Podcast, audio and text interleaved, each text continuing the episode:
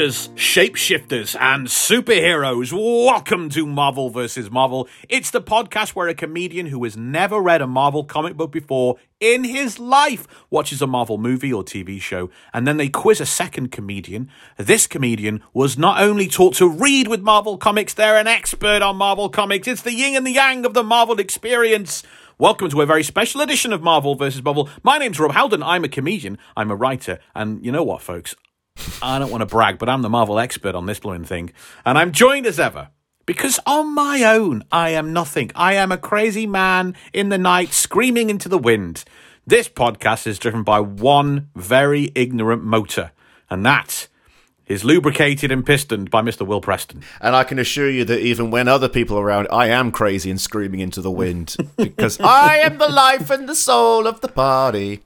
Um, I don't know what I was. I, I think I was live tweeting the 1990s Doctor Who movie, TV movie once, and there's a scene where he drops to his knees and screams at the at the rain above him. Who am I? And I tweeted out. I don't want to watch a movie that doesn't have that scene in it. I want all movies to have a sequence where someone drops to their knees, shirtless, screaming into the wind, Who am I? Lightning crashes above. Um, yes, this is the uh, Ultimate Avengers, the movie episode. Um, it's a really interesting, big one we've got for you today, folks, as we uh, are using an incredible kind of pre MCU movie that is the blue. It's, it's, it's, it's just mega. Coming up. We're going to go behind the scenes on the animated movie that laid the blueprint for the MCU. We're also going to take you behind the page on the comic books that saved Marvel and indeed revolutionized the entire comic book industry in the early 2000s. We'll take a look at the dark and edgy version of the Avengers from something called the Ultimate Marvel Universe. Are they good guys? Are they bad guys? How did they influence the MCU? What's the secret history of mutants? What's the most disgusting thing the Hulk has ever done? And Oh. can the Avengers save Freddie Prinze Jr. in time for him to make Scooby Doo 2 Monsters Unleashed? It's all coming your way on the Marvel vs. Marvel today. I know Will is very excited. I, I, I, I'm really looking forward to this one. I had a great time watching it. And because I know the original comic is by Mark Millar, we're going to have some. Oh boy, we're going to have some bits. I'll tell you that. Some bits.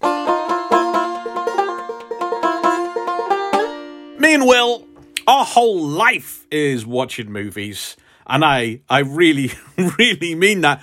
It's not just like rewatching movies for this podcast.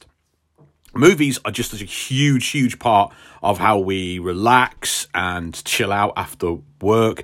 They're also like a really big part of how I socialize with um, family and friends. Let me tell you what is absolutely brutal, Will. That is sitting around and talking to your family Oh no! with all their all their weird politics and opinions that they want to share with you. F that. Uh, I always rely on a movie um, because there's a really good way of like just just just if you can find the right one, it just not only does it distract everyone, but it kind of also brings everyone together. If you've got you know if you struggle with certain family members. A movie's a really great way of you having like a shared experience and you don't have to listen to them talk about how weird Uncle Bill has become recently. Is that something you do? And I know you. I know you and your mom, you and, and your fiance, you get together. Your wife, sorry, you get together and you watch uh, all sorts of movies and stuff. And you've got like uh, movies that you want to find for your mom to watch. Oh yeah, I mean, I mean, it's, it's one of the leading forms of conversation, film talk. I mean, why would you want to talk about how your day was gone? All our days have gone terribly. That's why we. That's why we have films to distract us from our terrible day. But I really struggle finding movies to watch. It's a real thing. I, I, I need I need it to be good, right? It- Yeah. it's it's such an investment of precious free time at the end of the day. And I know you're the same. You really need to find something that is is gonna actually be worth. If you've, if you've only got five hours at the end of the day, you don't want two or three of them to be rubbish watching a film you hate. No, And Netflix recommendations suck. They're, so, so bad, terrible so bad. like all these streaming players like all that recommending for you stuff, it's just bad algorithms pushing movies they want in on you. Would you like to watch this new movie we made? What about me makes you think I would want to watch that? You know all that. It's just such a nightmare. And most of the time, you get to that. I get stuck into that thing, and all my friends are the same. You scroll, scroll, scroll for hours and then you watch something that's been recommended to you and you have to turn it off after like halfway through because it's rubbish. Hmm. So you just give up on movies altogether. And, and I don't know about you. Are you the same, Will? But I end up. That's why I end up watching like, oh, I'll just, I'll just watch all of Cheers all over again or Seinfeld all over again because I can't find a movie I want to watch. No, I, I, I'm, I'm- the same. I'm the same because there's too many, there's too many bad movies out there, and you want to find the best ones. And there's only so much limited time. Things like you could not watch all the, all films, all films. You cannot watch them within your lifetime. There's so many films, so you've got to really pin Hone it down, hone it down. What's worth watching? Well, we've got the solution, folks. We've partnered up with Everlist.me, who are changing the way that we find movies. Recommendation sites fail because they're biased and they don't take into account your personal tastes. Nope. They have no idea. Everlist fixes this by giving you movie suggestions from real people, like me and Will. Yeah. Real people who have exactly the same kind of tastes and like the same movies that you like. So what you do is on everlist.me, you create a list of your top favorite movies. And Everlist then matches you with other real people, not reviewers paid by a certain website to have a certain opinion and not an algorithm. Everlist will match you with real people who have the same taste as you. So when they recommend a movie, it's a recommendation you know you can trust. Best of all, it's all completely free. Yes. Me and Will have gone on to everlist.me and we've both created our, our profiles and our top 10. I've gone to my top 20 actually, top movies. Um, how did we find that, Will? Because I, because I used to do this in the pub with mates. Uh, like I can remember doing this at least ten, maybe fifteen years ago. Yeah, Yeah, a long time ago. And the list has some stayed the same, some has changed. But coming up with the list and then and then ranking, not just coming up with your top ten, but going, well, what's number one? Yeah. What is the best? What do I think is my best film ever? I can't I can't do it, but I mean I've put I've put lists together on here. Uh, and I will probably get around to honing it, you know, really trim it down, expanding, you know, getting what are my best films. You, but have you not ordered yours yet? Yeah, well, I'm- you've I'm just got your top twenty or whatever. I've got top uh, 22 so far. And Yeah. man, I, I, I did put in some ones in there that might be a bit questionable, but I put in some absolute bangers in there too. What's what? I, mean, it's been an interesting process of going like, I've, I've, I've had collating all my favorite movies and then having to go, but what what what is kind of like top place? What is top ten? Work on the ranking later. What's top ten, and then what's okay being in the top twenty? Yeah. I found that a real process, and it's been interesting to see how certain movies have changed. Like I showed my I, I got my, my, my best friend on the on the website as well on our list, and she's like, ah, because I, I like some Wes Anderson movies, and she said.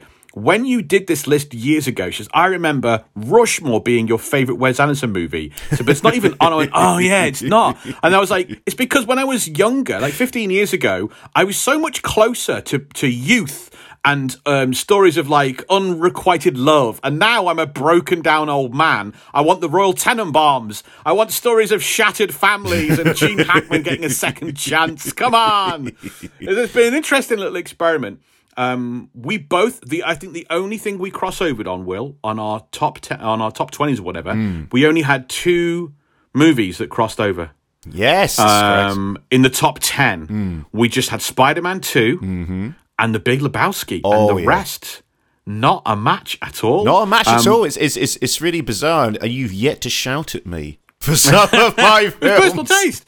Well, we had we both had the uh, Indiana Jones: The Last Crusade. Yours is in your top ten. It was in my top twenty. So it's been an interesting thing to see how little or how much me and Will do or don't cross over. It's just been it's been it's it's weird. It's fun. It's kind of challenging. But the only challenge comes from your own mind.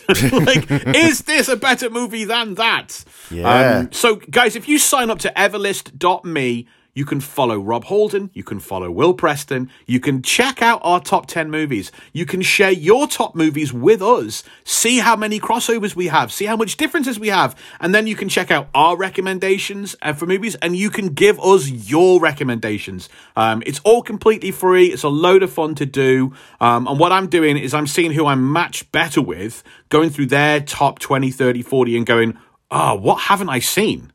If we, if me and this person overlap so heavily, like 75%, I got to check out movies that he's seen that I haven't seen.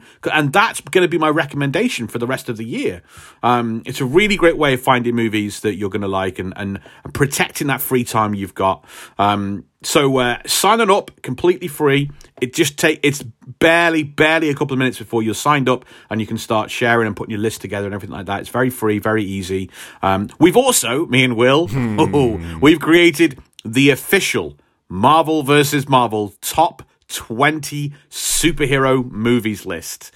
Um, you can go and fight, go and follow Marvel, Marvel versus Marvel on everlist.me and you'll be able to find our, our, our selections. And that was a bloody process, wasn't it, Will? It, it, it was mainly because I'm quite stupid, but no, we it was like negotiating. Do you know what? It was like playing It one of those trading card games. Where it's like I've got that. Okay, I'll I'll have that. I'll have that. because it's an extra challenge when it's two people. We've got to agree on everything to make the, the to make this podcast top ten. We've got to agree. We had six. I think initially we had six that were on both our.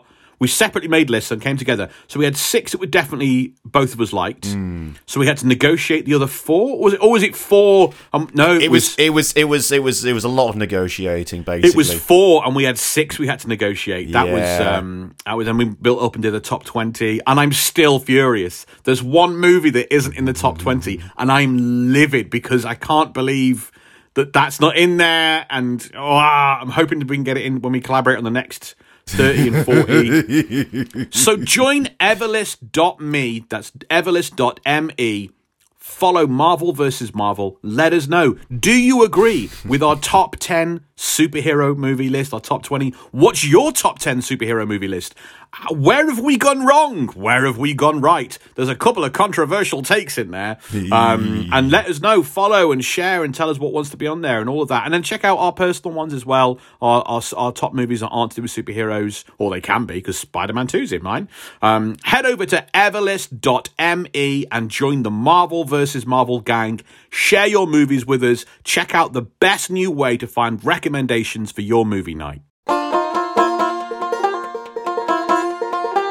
It is a bright, shiny, sunny day outside here in uh, in England, but I invite you all to join me away from where the sun shines to a land where there is no sun, there is no light. It is dark, it is murky, it is a quagmire, a muddy, muddy quagmire, a swamp-like infested. All right, calm pit down.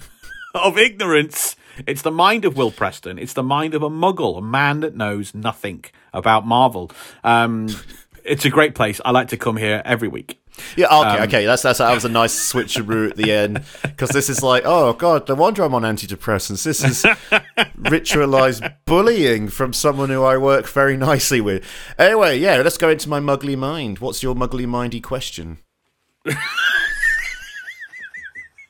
Um, well, uh, what I'd like to know, Will, is had you ever kind of seen or come across this uh, animated movie at any stage in the past? Was or was the Avengers like your first encounter of uh, of the Avengers? That uh, it was the 2012 live action movie. I don't. I, t- I tend to steer away from animated movies.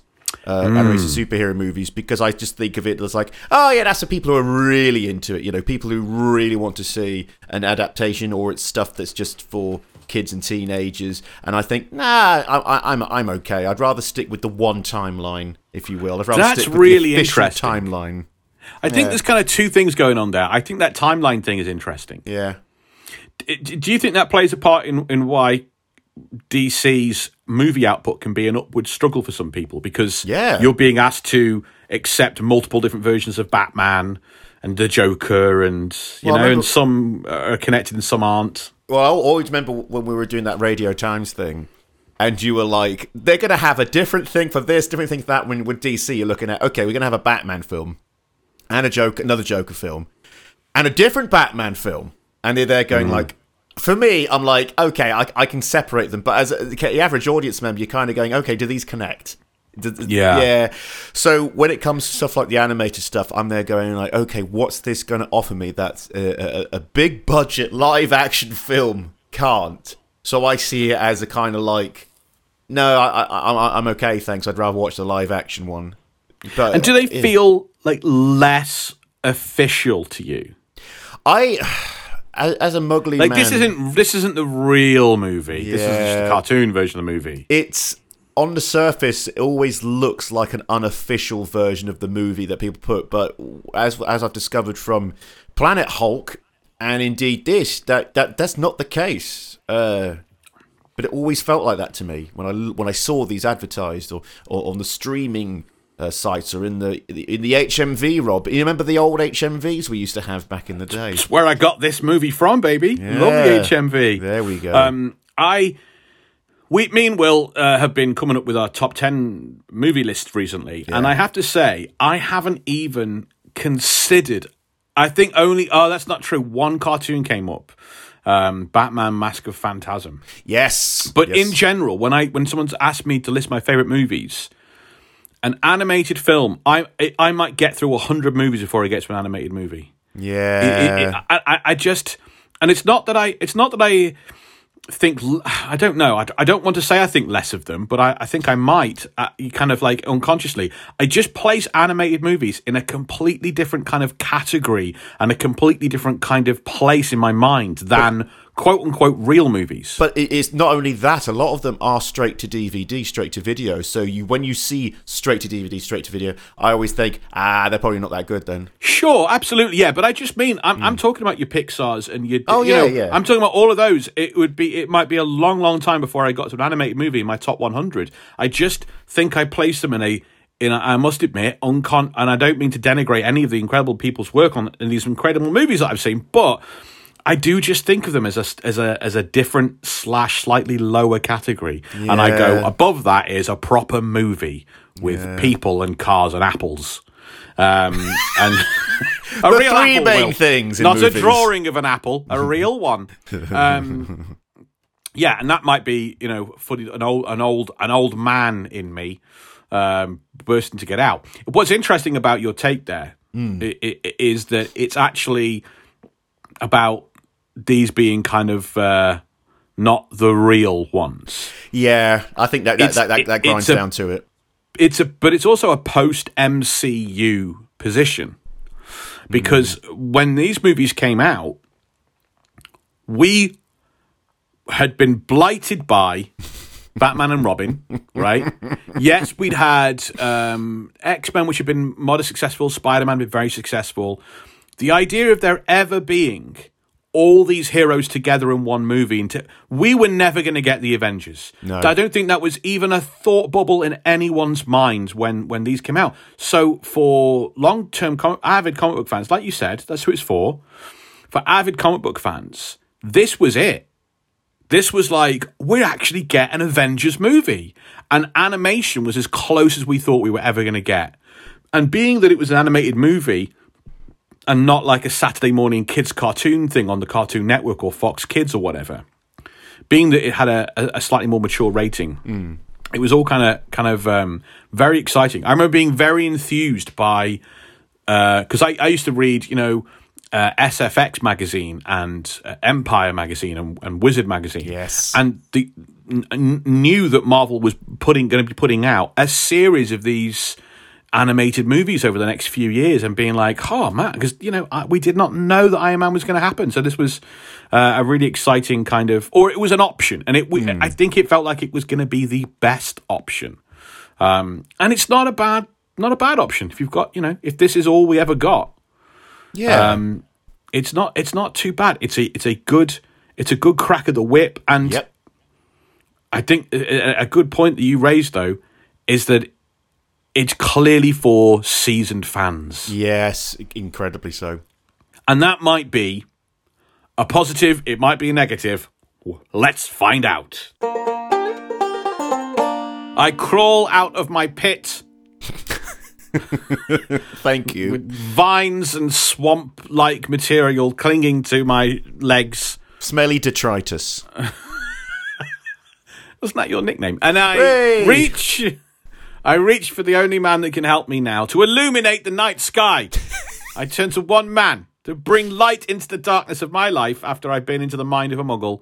I need Mr. Hollywood. Mr. Hollywood. I, I, ring the Hollywood phone and activate the Hollywood signal. Um, Mr. Hollywood, what can you tell us? Rake through the, the trash cans of Hollywood and bring us the dirt on this movie, Ultimate Avengers the movie. Right, let's start from the beginning. In 2004, Marvel Entertainment, the parent company of Marvel Comics, struck a deal with Lionsgate Entertainment to produce a series of 8 to 10 direct to video animated movies under the name of Marvel Animated Features in conjunction with Marvel Studios, Marvel's direct film subsidiary. Eight to ten, that's Yeah. nine, just to let you know. yeah, we'll just, just- average it out. They, they seem to struggle with that figure, not me. Eight. They're clever. Eight to nine, eight to ten, that's nine, bang in the middle. I'm really glad uh, we have a math genius amongst us. I don't know why whoever wrote this couldn't look at how many they actually produced and put that figure down. It was eight. Great, put eight down. I think that I was the that- initial. That Yeah, was the yeah, yeah, initial thing, Rob.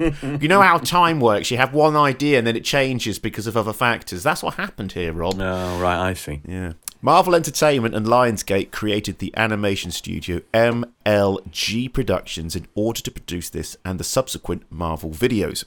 Executive producer Avi Arad told the Hey! crew, "Hey, Avi, Avi, Avi Arad." Oh. oh. told the crew to not just make a good animated movie, but make a great movie by any standards. It was the first in a line of direct to DVD videos released by Lionsgate Home Entertainment and was chosen as the first animated video as it allowed them to bring together so many different well known personalities. That, so, whilst there'd been, I think that's kind of important that, that we didn't often get. You know, the, the, there would be. How many how many Marvel cartoons had there been? You know, I guess I guess the X Men, but the X Men don't feel like because the X Men aren't separate heroes coming together.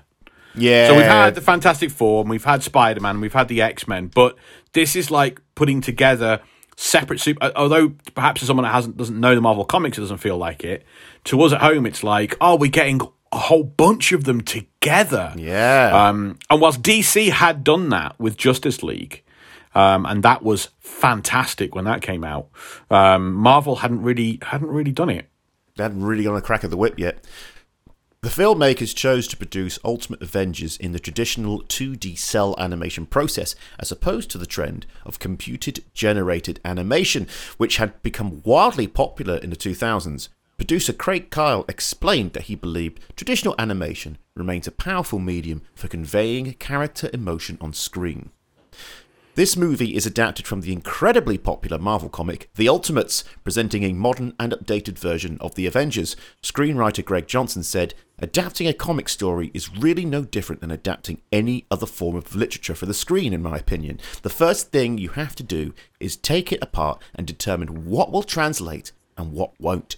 The characters, for example, they were so fully realised in the books that they made the jump from page to screen fairly easily. They th- we, we talked about how the MCU what it has to do is kind of distill and crystallize 60 odd years of storytelling and character work to go well what is the the main kind of what what are the key aspects of Captain America's character? Yeah. is it stuff from the 40s is it weird stuff from the 50s which doesn't mm-hmm. count? Is it the silver age 60s stuff where he's kind of whiny?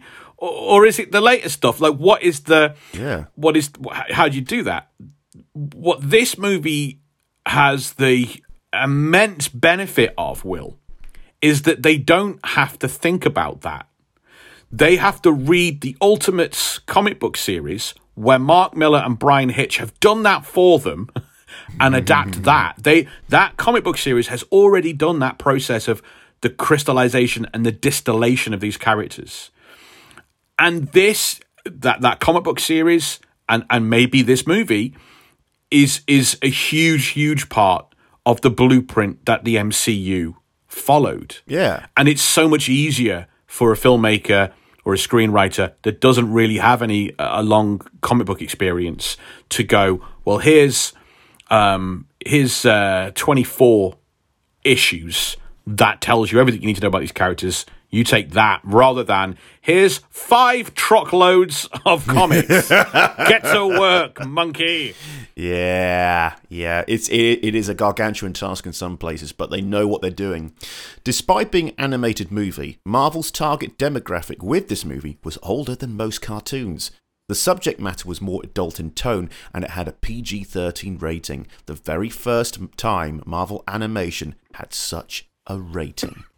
Did you like notice or feel that that PG thirteen rating compared to you know some of the other like compared to an X Men animated series or Spider Man or a Batman kind of thing? Did you feel that more mature tone and stuff? It had a more mature tone. It's like it wasn't like all out violence per se, but it did feel darker and more like a, a regular film in terms of dialogue, in terms of how Yeah. the characters are, in terms of narrative. It didn't have like per se like uh, like an like the X Men cartoon from the nineties, where you do get edging towards some maturer themes. But there's they have this dialogue and this bombastic way of doing it, where it's like, oh yeah, this is definitely a kids cartoon. And and you after a while you realize that nobody can throw a punch.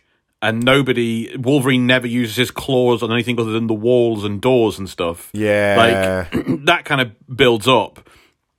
Um, I don't, I don't, but I, I don't think you wouldn't look at the 2012 Avengers movie and say, "Oh, that's a a vi- that's got lots of violence in it."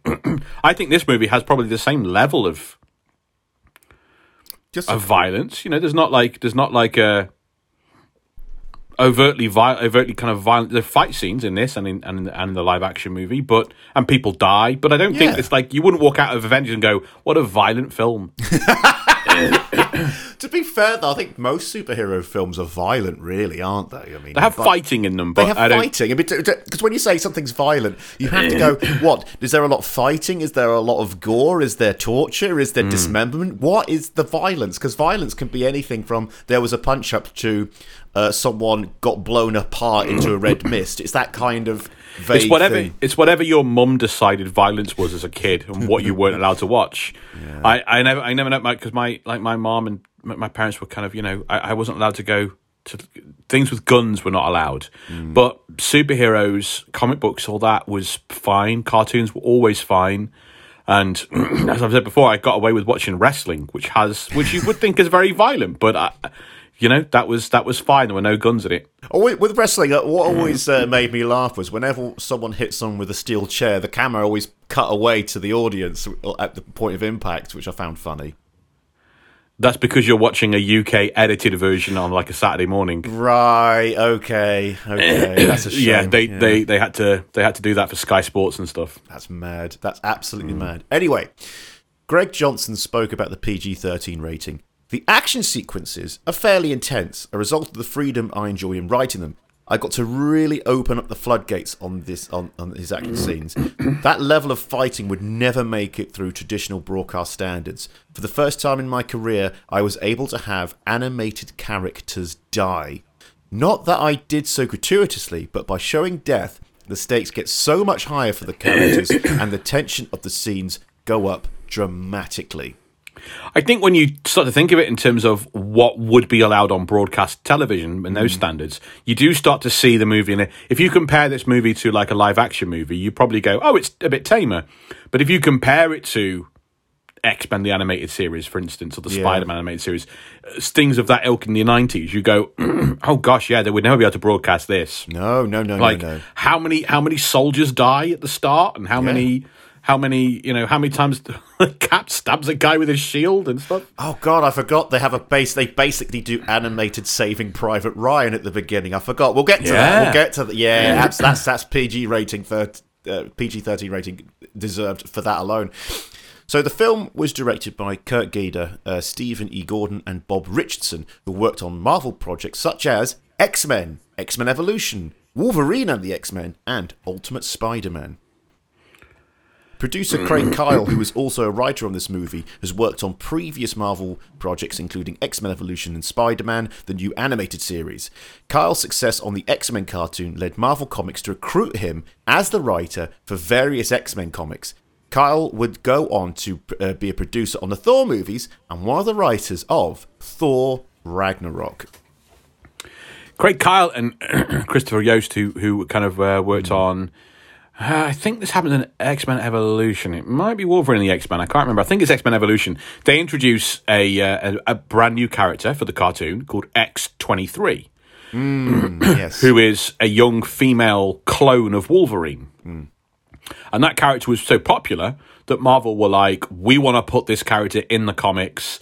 They brought in Craig Kyle, Christopher Yost, and went right, right as an issue where that character is introduced into the Marvel universe, and that character's gone on to become a, a very, very popular character. Replaced Logan as the official Wolverine when he was dead and stuff. Oh, and damn. It's one of the very, very few times I- you know it. It's akin to uh, Harley Quinn going from the animated series into the comic books. Yeah, yeah, okay, because that, that people forget that, that she was created from the Batman animated Yeah, series. Bruce Timm and those guys. Yeah, Bruce Timm, and originally she was supposed to not have any speaking parts. She was supposed to be one of the people in the background who just looks like a, a, a, a, a sidekick, and then they, they gave her a very memorable voice, and there we go, one of the most popular DC characters uh, of recent history. Ultimate Avengers, the movie, made over $9 million in US DVD sales alone. I mean that's That's good. no no cinema release. No cinema release at This all. is just this is just a DVD in a shop. You, you you you know about this because you've seen it in a magazine, maybe, mm. or maybe you know kids in in Walmart, in in the supermarkets, the mega marts, or whatever, are going to see a cartoon thing and ask their mom for it, but. it's got a PG thirteen rating, so I guess that that that audience isn't there. It's it's just for like your you kind of older your teens and your your people in there kind of adult what's the other one adults it's for your older teens and your adults and stuff mm. and it's you know without the big media push without it you know it's not it's not the tv it's not transformers the movie spinning off from the very popular free tv show everyone watches. It's not the dvd movie it's not the dvd of the big movie that's been out in the cinema. You know what i mean? It doesn't hmm. have this big marketing push. To clear nine million dollars is is in, in in US alone, so it would have done more than that, Europe and abroad and everything. That's pretty big. Yeah, it's very impressive. A sequel to this movie titled Rise of the Black Panther was released just six months later and made another $7 million in US sales. So, again, wow. The Yeah. success of Ultimate Avengers led to six other animated movies being released by Marvel over the next few years, giving fans Iron Man, Thor, Hulk, and Doctor Strange movies. I remember, I remember getting them all. I remember, like making. I I, I got the, I got this one from HMV. I got them all from HMV. It was a regular trip. I was I, I forget what I've been doing at the time, but making regular trips there, and um, yeah, and and getting. I think one of these I didn't get because it was kind of like a. It was called the Next Avengers, and it was basically Avengers kids in the future. and I, apparently, it's actually good, but I, I, it didn't look like it was serious enough for me. Dude- apparently, it's it's quite good. Uh, but- d- d- that's the same vibes as that Simpsons episode where uh, Alan Moore's on it, and then Milhouse is going, "Oh, could you sign my copy of Watchmen Babies?" And it's just like Muppet Baby style Watchmen, Yeah. but they're all surfing, and the episode's called V for Vacation. It's I don't know if you were when I was a kid. There was um, uh, a Popeye cartoon called Popeye and Son, and it was basically Ah, yes. all the characters from the old Popeye comic strip and cartoon, their kids were now at a high school because high school drama was so popular in the 80s or whatever, and they all surfed. So course it was like did. a surfing movie, and it was just the kids of, of everyone. And, and Popeye had like a son who was really like gorgeous blonde hair and good looking and a, and a cool kid. He wasn't like "Rah, rah, rah," with a weird twisted face and ridiculous arms. He didn't look like a collection of elbows. No. so it was a, it was a, a weird attempt to like take a property and go, but the kids, the kids are young and they're all good looking and they try to kiss each other. I, I remember Um, seeing a similar thing, but it never got. I think they did a pilot. The series didn't do anything. I think they're going to have Gotham High, where whereas all the characters from Batman in high school, but it only Yeah. it didn't I- get. know. I, I I saw a know. screenshot I- of it. I thought they made that. I, I, I- thought I thought bu- there was a Buffy one that never got made, Oh god! but I thought they made Gotham High. Maybe I'm wrong. I don't know. I remember seeing a screenshot from it, like on a cracked article, and it was basically, yeah, this. Uh, it either got cancelled after one season, or it didn't. It got a pilot, or it didn't get past that stage, and it was just like that looks weird. Anyway, so these movies were so successful, even DC Comics decided to get involved. The year after Ultimate Avengers, DC followed the same model Marvel had established, releasing their own animated DVD movies for a mature audience of dedicated comic book fans, beginning with The Death of Superman in 2007. Um, that was a big one. I remember that being throughout the 90s. There was always this thing of in Wizard magazine and stuff. The next movie is going to be they're going to bring Superman back, but it's going to be the death of Superman. Yeah. I was like, oh, it's going to be the death and, and return of Superman. They're going to do two movies. They're going to do this. They're going to they're going to because the death of Superman is a absolutely huge moment in the history of comic books. It's a huge cultural touchstone, and we never got it. and then when they started to do animated movies, the this it felt like to the community was like, well, we ne- we're never going to get the Death of Superman movie, but they can do it in a cartoon animated movie, and that ties into this thing of we're never going to get all the heroes together for the Avengers. But they could do it in an animated movie, and that's what Yeah. it felt like we were getting with these animated movies. Yeah, um, I've got The Death of Superman lined up to read. Is it, is it a good one? Define good one. Did you like it, Rob? I I think um, generally speaking, in the trade that I had, the trade collection that I had of it, the artwork was great all the way through, consistent. I know it was Jerry Ordway. it's an interesting story. It, it it it certainly has big emotional moments. It it's it's hard to kind of read it in a vacuum of Yeah. knowing that the story is really Superman dies for a bit and then he comes back. Um, but it was a tumultuous time and it was a really weird. I mean, I kind of as a, as a kid was like, well, I, I guess Superman's going to come back from the dead. He's not going to stay dead. But then he stayed dead for ages, and it was like, and then all the other characters came along. It was it, it was it was it was interesting. Um, is it good? Ah, difficult question when it comes to '90s comics, especially ones that I read loads when I was a child. I, I, I struggle to know if I were to reread it now with a fresh mind, would I like it? I don't know. But we will, and not here to discuss the death of Superman. Context is everything here on Marvel vs. Marvel because these movies, these TV shows, they don't happen in a vacuum. They don't happen on their own. They exist as a wider part of the plate spinning that is popular culture. Um, so it's important that we take a little look at what was going on in the world. In 2006, when, um, when this movie came out on the DVD shelves for the first time, uh, Will, do you know what you were doing 2006? How old were you?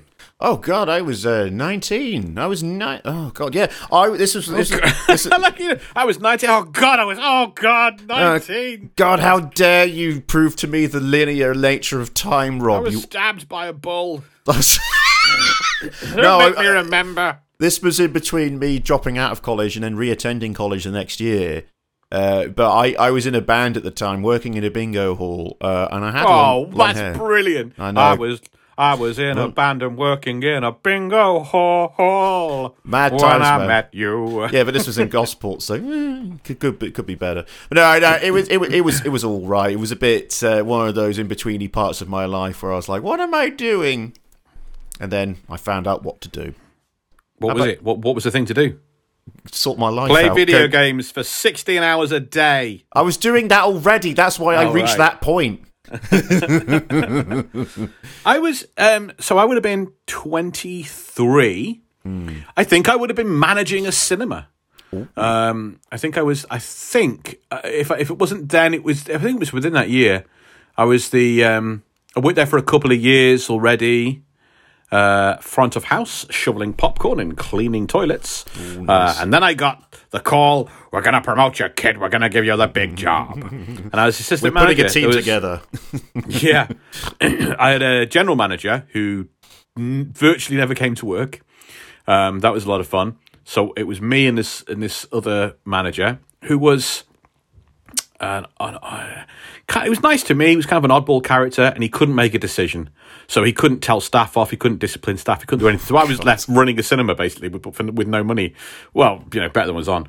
but I remember it was a lot of um, like you spend all this time, spend two years like working for the management, and then you get up to the office, and very quickly I realised, ah, there's an hour of stuff to do in the morning, and there's an hour in the middle of the day, and an hour at the end, and I'm doing a 12 hour shift, and in between there's nothing to do if if nothing happens. it was it was for a time amazing. Yeah. But this is there's no there's no smartphone.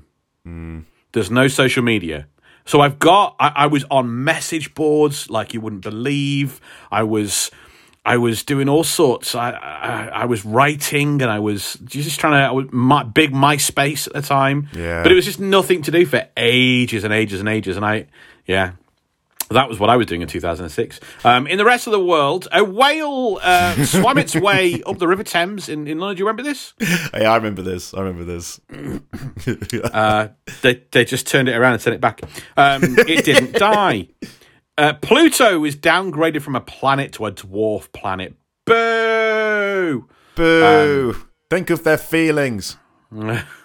Uh, Google gets purchased. Sorry, YouTube gets purchased by Google. 1.65 billion. That seems like a steal now, doesn't it? Yeah, absolute steal now. But that's We're inflation just talking- for you.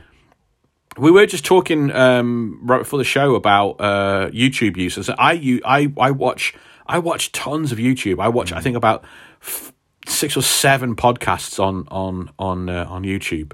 Um, so I use it an awful lot. I use it for my music as well. Um, so for some people, it's a massive, massive. I don't think you use it that much, do you? I use it a fair. I mean, I use it every day for just things, but it's mostly like, oh, I need to just, I want to check a funny clip, or I need to use an instructional video. Right. Yeah. Oh, yeah. Yeah. I mean, it's it. That's another thing. Like, I know I don't have to buy a book ever again. If I've got to, if I got to put a shelf up, I just use Google. If I got to change something in a car, I use Google. Uh, The idiots, tragically, the the idiots guide series has just gone down the Yeah. pan ever since then. Uh, Steve Irwin, the crocodile whisperer, was killed by a stingray. Yeah. Um, that was a sad time. Um, in music, uh, Lordi won Eurovision, a metal band, a Scandinavian metal band. Or, no, or, yeah, the Scandinavian. They well, I mean, they they look like Gwar, and they played chugging riffs, and it was quite met, you know, not that metal, but yeah, it was entertaining. I didn't. I didn't ask if you were the metal. I asked if they're Scandinavian. Oh yeah, that's I think they were from Yeah. Finnish, Fin. I think they're from. Finland. Yeah. Green Day's. I can't believe this. Green Day's Boulevard of Broken Dreams wins Record of the Year at the Grammys. What a terrible year it must have been. It's, Um, it's not a bad song. It's not bad, but I always think Green Day are quite dull. yeah. They're quite dull. there, there's I, I I had the album when I was a kid and I was discovering kind of f- um, interest in music for the first time. But you know, we all quickly grow up. Uh, New York City Music Club CBGB's closes down after a lengthy rent dispute. Boo. There we go. Uh, top singles "Crazy" by Gnarls Barkley. um, can you give us a bit of that, Will? Now I get crazy. I take it crazy. Amazing. Um, Hips Don't Lie by Shakira. Can you give us a bit of that, Will? I can't remember that one. I know some Shakira, but not that one. I don't feel like dancing by the Scissor Sisters. Um, Boys will be boys by the Ordinary Boys. Oh God, the Ordinary Boys. The Ordinary Boys. Whatever will they think of next? and Man Eater by uh, Nelly Furtado. Um, the top five singles of the year. Yeah. Not the best song called Man Eater as well. The the better song of obviously by Hall and Oates. What's that one go like? Oh, here she comes. Watch out, boy, she'll chew you up. Oh, I mean, here she obviously comes. I know. I just really wanted to hear you sing. Man. He's a man Um, eater. In the world of television, Seinfeld actor. Oh gosh, we've got some things to talk about here. Uh, Michael Richards went on a racist rant while doing stand-up. Um, Yeah. yeah, So bad. It was very It- it- odd. I don't know oh. if you did. You ever see the interview on Jay Leno after? Well, I was, I was just about to say. I remember watching the video, reading about the context of what happened. And there was, I think, it was Letterman. He was on. It was. He was on. No, no, Letterman. no. It's It was no, no. It's Leno. Oh, when, It's when he went- because yeah, so so so. What happens is he doesn't want to appear in person. yeah, His best friend Jerry Jerry is really close with Jay Leno. yeah. So Jerry goes on the Leno show for him, that was it. and and then they introduce him live via satellite. Oh. And as he's trying to give his apology via satellite, the very nature of who Michael Richards is, and a slight he not he's not trying he's not trying to do anything other than apologize. Yeah. But as he's trying to be sincere and honest, the audience starts laughing yeah, because and Michael Richards is is he's he's embarrassed and he's like, oh god, what have I done and everything like that. It's a wild series of things to learn about. Also, I've never heard. I, I mean, there is no reason for a, there is no justification reason for a racist rant. But I'm a stand up. I've been heckled before. I don't understand the leap in your mind to go. You know what would be hilarious? um, it's mad. I used to when I used to work in a pub and I'd be going home late at night, or even when I worked in the cinema, going home late at night and you'd be in the taxi ranks or you'd be in the um, kebab houses or whatever, you'd you'd see that there are some people that they seem to be racist when they've had a few drinks. And you Yeah. what I've I've been drunk a lot in my lifetime. I've it's never I've never been so drunk I made a racist attack on a taxi driver. Very peculiar. Let's Yeah. move on. Uh, Dexter airs its first episode. I enjoyed Dexter for a good couple of seasons. See, up Maybe to season four, up to season four, I watched it too, and I've read the book. I've never seen a show fall off a cliff harder and faster than Dexter. It is br- uh, uh, uh, some sitcoms like I don't know if you know that '70s show. I, I watched bits of it. They just keep loot. They keep like hemorrhaging actors as they go along, right? Yeah. And the final in the final season, they lose the main actor, replace him with someone else. They record one episode, and that guy gets a better job offer. So the guy that's meant to replace the main guy, they then have to kill off in his second episode, and then replace him with another main. It's embarrassing, right? That's But- so bad. that's that kind of sitcoms kind of go through that churn sometimes. Yeah. But Dexter is a like a prestige drama that didn't have major people leave. It just wrote itself off a cliff. Yeah. Um, first episode of Life on Mars airs on the BBC. I just didn't really ever enjoy or get it. I, I, I, I pushed. I, I, I didn't bother with it for years and years and years. No, like the last two or three years, I finally got around to watching it and Ashes to Ashes, and I said I, I, I enjoyed both of them. I really, really loved it. It's one of those ones where the the they should never have given you an explanation or a conclusion Yeah, because it yeah. sucked. It's It it was sucked. It was The expected. end of Ashes to Ashes sucks. It was kind of like a bit like, oh, we're getting a bit meta now, and a bit like this. an was like- angel. He's Yeah. actually an angel. With a, shut, oh, shut up. and it's like, um, yeah, all right. I don't know why this one's on here. The first episode of the IT crowd airs. Cool. I don't know. I, good. I thought you'd delete that one as, or like not bother reading it. There we go. Ready. no, you just use it as ammunition against me. That's right, baby. uh, in the movie world, uh, Sacha Baron Cohen releases Borat, the controversial Hmm. mockumentary based on his Kazakhstan alter ego. It gains an Oscar nomination for Best Writing, as well as a lot of legal action from the film's participants. It was a wild thing to watch. It I couldn't watch really exciting. It was really like Yeah. Um yeah it was really exciting to watch yeah. It's it was too much for me. I remember watching it the first time, and I kept stopping it, going, "Oh, this is too much." But the second time I watched it, oh you, do, I you- was do you get that kind of second-hand embarrassment It's the second hand embarrassment. It was just too much, and then the second time and third time I watched it, I was just howling, enjoying it. It's Oh, just good. so good, such a good film. my my best friend she can't stand anything like that yeah, um occasionally as a special treat on my birthday i'm allowed to make her watch something like impractical jokers oh, I of that. and it um, practical jokers it's great they just they they do all these pranks in public on each other and it's always embarrassingly based and it she turns inside out it's hilarious Oh no! Uh, Daniel Craig debuts as James Bond in Casino Royale, uh, which went on to be a financial and critical success. It's the best of the new ones, and then they. you, oh, you didn't like Skyfall, did you? No. That's a shame. I thought Skyfall was the best of the new ones, but Casino Royale very What one was? second. Which one was Skyfall? Skyfall? Not the last one. Skyfall was not the. Oh god, the last. Is the one where they go to Scotland and find the old car? Is stupid movie. No, it's great stupid fun. movie. It's a good. stupid movie. um, they undo all the good work of Casino Royale and manage to put back into place all the things from the 1970s that were tired. Great. Uh, J.J. Abrams takes the reins of the Mission Impossible franchise, steering it into a more successful direction. So that I guess that is uh, the fourth one then. No, third that'd be one. the, third, the third, Third one. one. Third one, yeah, because the first one was Brian De Palma, second one was John Woo, and I pre- prefer the Second think one's terrible. the second one I like to think of yes, it's canon, but exists as a fever dream that Ethan Hunt was having in between films. uh, the third one I enjoyed because uh, Philip Seymour Hoffman is fantastic in it, as we discussed before. A really yeah. terrifying villain. The highest grossing films of 2006 Pirates of the Caribbean, Dead Man's Chest, bringing in uh, over a billion. Yeah, we're in the Uh, the billions now, baby. The Da Vinci Code, 760 million. That's a lot of uh, lot of money to pay a famous man to look at a red cup. I was waiting for that. Yes, yes, you know it, Ice baby. Age The Meltdown, 660 million. Casino Royale, 606 million. Night at the Museum, 574 million. I like Night at the Museum. It's really good fun. I've never seen any of them. They're worth watching. I just, what did I just say? Yeah, but you might go, I liked it. You might not. Will It's really good fun. really good fun. It's got um, Alan Partridge and Owen Wilson as best buddies in it. You can't It's uh, Robin Williams in it. Uh, yeah. Yeah, I'll, I'll watch it. Then I'll watch it. Um, so in, in 2006 superhero movies. Oh, do you remember when we would we were lucky to get two in a year? I mean, one of these. Yeah. You, what are the first of all? What are the two films, Rob? X Men: Last Stand Hooray. and Superman Returns. We had a nice Both conversation about Superman Returns. Yeah. both involving the powerhouse of Brandon Routh. Oh my god! Wait a minute, Brandon Routh.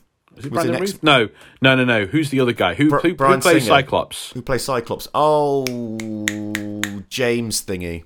Yeah, because he's the He's- other guy in. Superman Returns as well. Um, in fact, I believe they write him out of X Men Last Stand so he can go and shoot Superman Returns. Um, that's why he's he's killed off so early. Um, yeah, Superman Returns is is, is um, I have always had a, a, a place for it. Um, I like its aesthetic. I like the way it tells a story. Uh, not enough fighting in it though. People didn't like it. Um, Marvel Comics in 2006 is an incredible year. Will we get decimation? Um, the fallout from House of M, where the mutant population is reduced from tens of millions to 198 mutants left in the world, and the population is just falling apart, and the cult, the community's falling apart. In space, we get the first annihilation war, as we've documented, as the uh, the insect-like wave comes uh, swooping in from the negative zone to destroy planets, um, and we kind of get the start of the Guardians of the. So we get a rebooted, retooled Drax the Destroyer. We get a retooled Gamora. We we start to get the building blocks of the Guardians of the Galaxy. The Hulk lands on Planet Hulk. What a coincidence! Yay! Um, and we get the Planet Hulk storyline, and we hmm. also get Civil War. Like this is a massive, massive year. God, that's Um, even bigger than what we got for superhero movies. It's mad. It's a mad year. 2006 is kind of the hmm. start, or maybe 2005 is the start of this incredible year for Marvel. Let's take a little trip behind the page now as we take a really good solid look at the Ultimate Marvel universe, a separate imprint of Marvel comic books being published by Marvel, and a separate universe full of different slash rebooted cap version of the of the regular Marvel characters. Um, it kind of, I mean, it started line wide, but really it was Spider Man that that is the the thrust for this. By and one, Spider Man's personal history had gotten very, very dense, as had most of the characters, X Men characters, the Avengers characters, um, dense to a degree that that became impenetrable to a lot of new readers, or certainly that was the thinking. If we take Spider Man as an example, by this point in 2001, he'd gone to college, then he'd graduated from college, he'd gotten married to a supermodel, and then his Aunt May died. He was then clo- he was cloned. His clone died. His Aunt May came back from the dead. His marriage was erased through a deal with the devil, and on and on and on and on and on.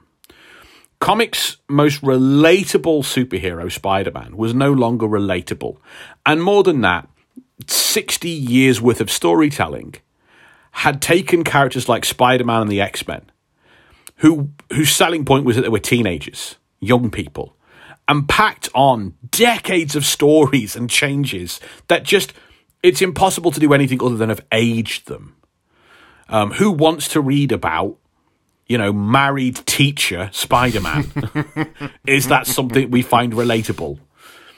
In the in the nineties, the, the the the comic industry in America, worldwide really, but mainly America's driving force, had really substantially declining sales. So there's this figure is a combined annual sales from all publishers, which in 1993 had been roughly a billion dollars. That was the turnover of of the industry. And then it declined by the end of the 90s to just 270 million. A staggering, staggering drop off in figures. So the comic book bubble that held comic books uh, uh, as valuable collectible items, that bubble burst. And in addition, the I mean, Batman and Robin took a real hammer and axe to the comic book industry. It, it, it's it's it's strange how just something purely bad creative decisions can destroy a franchise and affect an industry. And Batman and Robin did. The the really bad reception that the Batman and Robin movie received cast doubts on the prospects of there being any other comic book movies. Um, we saw that when Blade is a successful movie, and we can't find a single a single mention of the comic book in its promotion. Ooh. Could we? We couldn't find any of that when we looked at Blade. No, no, no, no, no. Blade Blade is advertised as vampires are hot. Here's a new vampire movie. Where's his character come from? Never you mind, Sonny Jim. Keep moving. Don't mention Batman and Robin. Um, and so that was a, a real issue for the comic book industry. Um, Marvel Comics goes through Chapter 11 bankruptcy after some really bad mismanagement. There was a court case over misappropriation of funds and things. Loads of noticeable writers and artists fled the company, and DC Comics replaces Marvel at the top of the sales charts. It's a bad time. It's a time for fresh ideas and a new approach. Mm. Um, so the idea for the Ultimate Marvel imprint is developed by um, Bill Jemas. Bill Jemas wanted to reinvent the Marvel universe because he felt that 40 years of backstory, 50 years of backstory, whatever, it had become inaccessible to new readers. If you don't have new readers, if you're not making new fans, your industry dies. How long have you got left? I got I got a pub down the road, Will, right? Yeah. In the area is just older people. Mm. There are newer people in the town. Sorry, not newer people, younger people in the town. Younger people, m- older than our generation, they don't really drink. And they certainly don't drink the way that our generation is the last to do, where you go to the pub multiple times a week, it's part of your social hub. Mm. A local pub is dying. There is nobody. I spoke to the last two landlords. Said you've got this pub has got maybe fifteen years left. Ooh. In fifteen years, all of these people, the bread and butter of this pub, will be dead. Oof. And when they die, who are the younger people to replace them? There are not yeah. any. I'm going to be then the last the, the, the last people in the pub, and the pub's going to close because you're not getting new customers coming through. Well, if you're not developing new readers for comic books, yes. Then the comic book industry has got what has it got left in it? Twenty years, twenty five years. Um, so not being accessible to new readers is a real problem. And Bill Jemas wanted to start this reinvented universe with a reinvented Spider-Man. They brought in a writer called Brian Michael Bendis, and it was a tremendous success, right? It was um, greeted with a lot of enthusiasm from fans and critics. Like there was a lot of worry that bringing someone in to give a new Spider-Man for a new generation is it going to be Peter Parker? Peter Parker wearing a baseball cap backwards, hitting the Green Goblin with a skateboard. Catch you on the flip side, Norman. How know, are you doing, a, fellow Avengers? there's, there's just a lot of yeah, but what what but what Brian Michael Bendis and, and Mark Bagley crafted was a really, as we looked at, a really well put story. They took the Spider Man origin story in the heart of the character, and they placed it into a modern time, but with modern sensibilities and and and um, dialogue that was more at home in a um, a, a TV series like the OC or something like that than um, I will defeat you, Spider Man, for I am Doctor Octopus. So th- there's a lot of success with that. Is that Bill Jemas tried? Who was the? Uh, I think he was the president of Marvel Comics, um, or maybe he was the publisher. I can't remember. He he tried to bring in a lot more attention to Marvel Comics as a whole using Ultimate Spider Man. So he, he he he sought out new distribution chains. He went to big shops that that um that, that America had, like Walmart and Payless Shoes.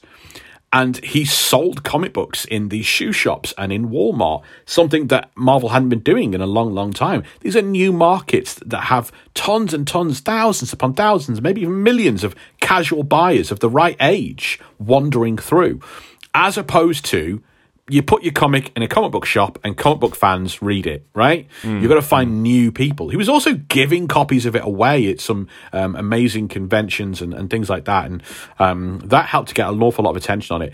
Ultimate Spider Man ends up becoming a real um, critical success. Um, but the Ultimate line's first sales hit is Ultimate X Men Ah, okay. Which is approached with the same thing. You know, by the time you get to the end of the 90s with the X Men, you've not only got great stories like the, the, the Dark Phoenix saga and Days of Future Past, you've got this huge period when Chris Claremont left in the early 90s and a bunch of other head writers came aboard to, to, to the X Men and started mysteries with no idea of the conclusion. and then they'd leave, and some other writer would have to try and end a mystery that they didn't know anything about. And it became incredibly convoluted in the 90s. It's that flying by the seat of your pants writing that I've come to expect from Marvel Comics. Well, uh, um, Trying to resolve something, basically, going, oh, how can we resolve this? Like we've written ourselves into a corner almost. Sometimes that can be positive, but th- in the 90s it was not with the X Men. Um, Ultimate X Men nearly doubled the sales of Ultimate Spider Man, and it was a, a, a- sale, a real big sales hit. It outsold the regular X Men comics from, the, from the rest of the universe. Um, and it was created by a controversial Scottish writer called Mark Millar and an, ad, an artist called um, Adam Kubert. Now, Adam Kubert redesigned the X Men for, for the modern age. Um, and this would be outside of Spider Man, who just had traditional costume. This would set the pace for the Ultimate Universe. Gone are the bright, colourful, traditional superhero costumes. And instead, we get superheroes that wear a lot more kind of like black leather and Kevlar and more in line with the Matrix movies and indeed more in line with the 2000 X Men movie. And that would dominate the, the, uh, the Ultimate Universe. Millar's X Men stories were like fast paced, action driven, but he introduced tons of British cynicism and nihilistic humour and, and like dark, edgy tones to the book and the characters. Like the characters were a lot more morally grey. So instead of having a long soap opera love triangle between Wolverine, Cyclops, and Jean Grey, when the assassin Wolverine turns up at the X Men, fancies Jean Grey but finds out she has a boyfriend, he tries to murder him so he oh, can have Oh, Jean Mark Grey all to himself. Yeah, um, that's Mark Millar, all right. In a in a post 9/11 world, Mark Millar cast mutants as the ultimate terrorists, with Magneto as a charismatic leader of the oppressed, waging his own jihad against the American government. He gave interviews at the time, Millar did, saying that his comics aren't trying to compete with Cartoon Network. They're trying to compete with network television, cable television, all these things for, for teenagers' time and attention, not cartoons. They're competing with sitcoms. They're competing with uh, Homicide Life on the Street. They're competing with the OC. His Ultimate X Men, you know, is a, is a, is a big smash hit, and so he's tapped to become the writer of the next Ultimate comic, a rebooted version of the Avengers. Up to this point, before before the Ultimate X Men, Mark Millar's most famous work had been a series for DC Comics called The Authority. And in the ah. In The Authority, he had, with great glee and permission from DC Comics, had this team fight an army of horrific pastiches of Marvel superheroes, including a Captain America analog that was a rapist and an Iron Man analog that murdered babies. Oh, The X-Men were the X-Men in this thing were white supremacists. So mm-hmm. Bill Jemas and Joe Quesada, the editor in chief, were now poised to hand over the keys to the castle, Marvel's top tier Marvel characters, to this man. Oh boy. And it was it was a brilliant move. Millar Yeah. was was paired up by an artist called Bryan Hitch, who had earned a reputation for drawing comics that look like movies. yeah. He'd been the artist on the first series of, of The Authority with Warren Ellis. Um, so it's full of like photorealistic figures and enormous widescreen action superheroes. Um, Bryan Hitch said that when talking about the Ultimates, being able to actually make an Avengers film wasn't on anybody's radar. So that's what me and Mark decided to do. We said the Ultimates is going to be Avengers the movie. From scratch, how are we going to do this? Millar and Hitch crafted these updated takes on, on the Avengers that were so on the nose, they'd be lifted almost wholesale by the MCU a few years later. Amazing. The, the movie Avengers don't reach back to the 1960s or 70s for their take on these characters. They simply reach to 2001 and, and, and take liberally from the Ultimates. The, the classic Avengers of the comics were these it was almost like a private club of superheroes that hung out in in a in a big mansion where they had a swimming pool and a butler. the Ultimates are a military operation that are kind of under the directive of the army. They're assembled by super spy Nick Fury. The classic Hawkeye is a wisecracking uh, super archer with gadgets and a big purple mask. Ultimate Hawkeye is a hardened Black Ops soldier in dark leather who spent his career working with the Black Widow. Classic Iron Man is he's a ladies' man, but he's sweet. He's a good guy with a firm code of ethics. Ultimate Iron Man is cynical. He's a womanizing alcoholic. Um, and he's kind of maybe utterly cowardly. Um, classic Nick Fury in the comics is an old white man with graying hair, chomping on a cigar, yelling about World War II. Ultimate Nick Fury is literally drawn to be Samuel L. Jackson in hmm. 2001. So the inspiration on the MCU is incredible from this series. We would not have had the MCU that we know without Mark Millar and Bryan Hitch's The Ultimates, which the movie we're looking at today adapts. It just would not have happened that way. But The Ultimates doesn't just bring us like updated versions of, of, of Marvel characters. It gives us social commentary and, and political satire, an outsider's view of America from a wild Scotsman. so Best. Millar pushes Captain America's macho behavior and patriotism to levels that split audiences. if you got it, if you got the satire, if you were European or if you were American and, and got that satire, it was hilarious what he was doing, the over the top hmm. nature of it. Not making him a caricature, but poking fun. But lots of American readers took it took this Captain America on face value and were happy that a comic book was being pro-military. No. Speaking to the New Republic, Mark Millar said um, Europeans uh, tend to be pretty left wing, and Scotland's always been a left wing country, so I'm always just suspicious of uniforms. People would say, I joined the army after reading The Ultimates because I wanted to make a difference in the Middle East. And I was like, I meant the opposite of that.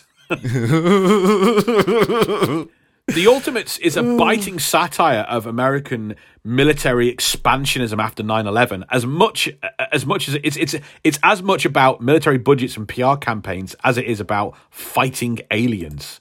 Um, Millar was really really good in this series. Especially the first 13 issues, 12 13 issues, the first run, which is called Ultimates 1 he's really good at exposing and deconstructing the very ugly parts of the superhero. So the exaggerated macho sensibilities and what we would today call toxic masculinity, which were a part of these characters when they were created in the 60s and 70s and never really sort of left some of them. He took these negative character traits and turned the volume on those traits up to 11. Sometimes playing them for intense drama and sometimes playing them for over the top laughs. The, this, but the, the success was not just in like not just in the money. The legacy of the Ultimates is incredible. The Ultimate Universe changed comic books forever. It popularized what we've discussed before decompression storytelling, hmm. where instead of plots being compressed into one issue, you buy an issue of Avengers or Spider Man, it'd have a beginning and a middle and an end. What, what the Ultimates popularized and Ultimate Spider Man is that a story would now play out over five and six issues and given the space to breathe, to develop, to let characters grow and shine before the big fight happens and the adversary is overcome. It's pr- it seems to be pretty much the standard nowadays. You have these story arcs that last around that time. You you don't get so much, uh, so many like one shot comics, like you know one one issue stories. The, the Ultimate Universe, I- it completely changed the industry. Yeah. It completely changed the industry. A big part of it, aside from the quality, I mean, if the writing's very good, and w- once you get a change in dialogue, because that's the other thing it did, Ultimate Universe changed dialogue in comic books forever. Mark Millar and Brian Michael Bendis wrote their comic books like like TV show scripts, ditching the old wooden clunky exposition that largely played a part in superhero comics until the end of the 90s. If your dialogue is exciting and interesting to read and your characters are interesting and you want them to develop, then it's great to have five or six issues to pace a story out. You can build the threat of the antagonist over that time. You can have rises and falls and things like that, and you can build characters. But on a on a on a financial level, Will, what you're doing is creating stories that play very very well as a six issue trade paperback collection hmm. or graphic novel, you might call it. so, what they're doing in the single issues is creating something that plays very, very well on the bookshelf at, I don't know what the bookshops are called in America, Barnes and Noble, or in the bookshop here in this country, Waterstones. So, that's very collectible and profitable. Hmm. Instead of going to the comic book shop and buying these issues, I, well, I go every you know every couple of months to Waterstones to Barnes and Noble, and I'll buy Ultimate Spider-Man Volume Three, which is a collection of six issues, and that's the entire, let's say, Kraven the Hunter story. Done. And then later that year, I'll go and buy Volume Four, which is another story. So there's a financial reason for doing that as well. But the popularity of, of um, Ultimate Marvel shot Marvel Comics back to the top of the sales chart. For several years, if you looked at the list of the top 10 comics being sold in America per month, Ultimate Comics would account for five or six of those top 10 spots. Um, it was incredibly popular. You would look at it and say, if it's Marvel versus. It, you could take regular Marvel out of the equation Ultimate Marvel is trouncing DC Comics. This little imprint on its own is trouncing DC Comics. Let alone the legacy, like the the the classic Amazing Spider-Man comic, the classic Uncanny X-Men comic. They're not getting a look in. Comics journalist Heidi MacDonald said Ultimate Marvel really saved the industry at that time. It reignited interest amongst Marvel fans and it got new readers to read comics for the first time. And Avengers director Joss Whedon, when talking about adapting what, what he would take from those comics and put in the movie, he said, It's my feeling that the Ultimates brought Marvel into the modern age in a way that no other book did. What is in your mailbag this week, Will? Why, it's a mail. Oh, how surprising. How surprising. Yes, it's the mailbag. Let's first up is Cody. Cody, Cody, Cody, Cody. Ah! Oh. Who He's sharing that song with Avi Arad now. I feel bad for Cody. hey, that song's big enough for several people. Universal. I don't have any memories of this movie or the series of movies, but I'm excited. Thanks for writing in, Cody. oh, sorry. He says more. Okay. But I'm excited to watch this for the episode. DC has such a big animated movie presence, I'm surprised Marvel doesn't. I haven't seen a ton of the DC animated movies, so I don't know how good they are, but I don't know why Marvel doesn't try the same thing, especially now when they are a big name.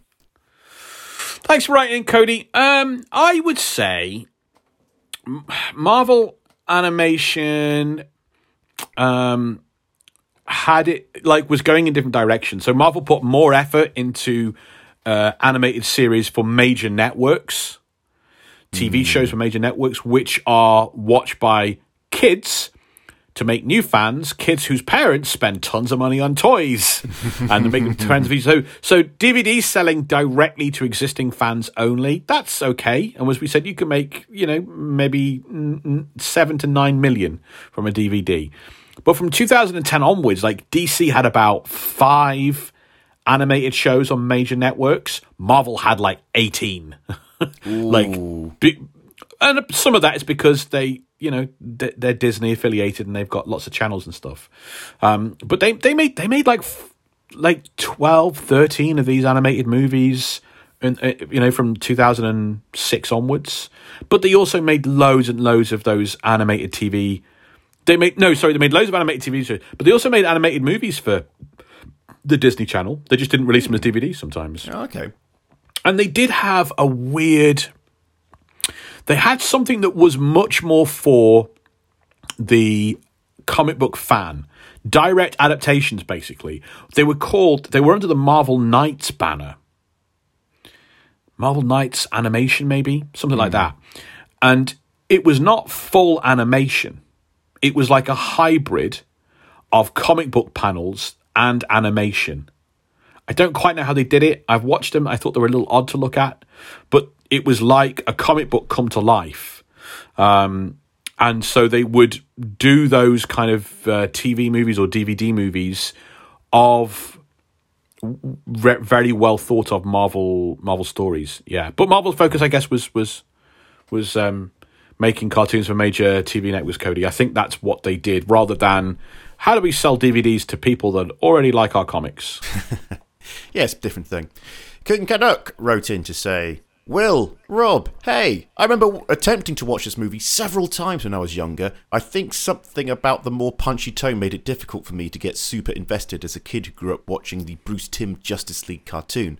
But I revisited it when you first announced that you were covering this, and I'm very impressed with all of it. The animation is good, the acting is pretty good, and while some of the story elements I like, I can I, I like I, I can better credit to the comic creators. I like how this movie blends a little bit of the 616 in regards to characterization and things like Project Avenger. The scene I remember very distinctly to the point where I thought it was part of an ongoing cartoon is the scene where they picked up Hank at his garage lab. What an arrogant jackass this version of Hank is, movie and ultimate comic, and especially in the comic, I do get a grim satisfaction watching him fall on his face after being terrible to Jan.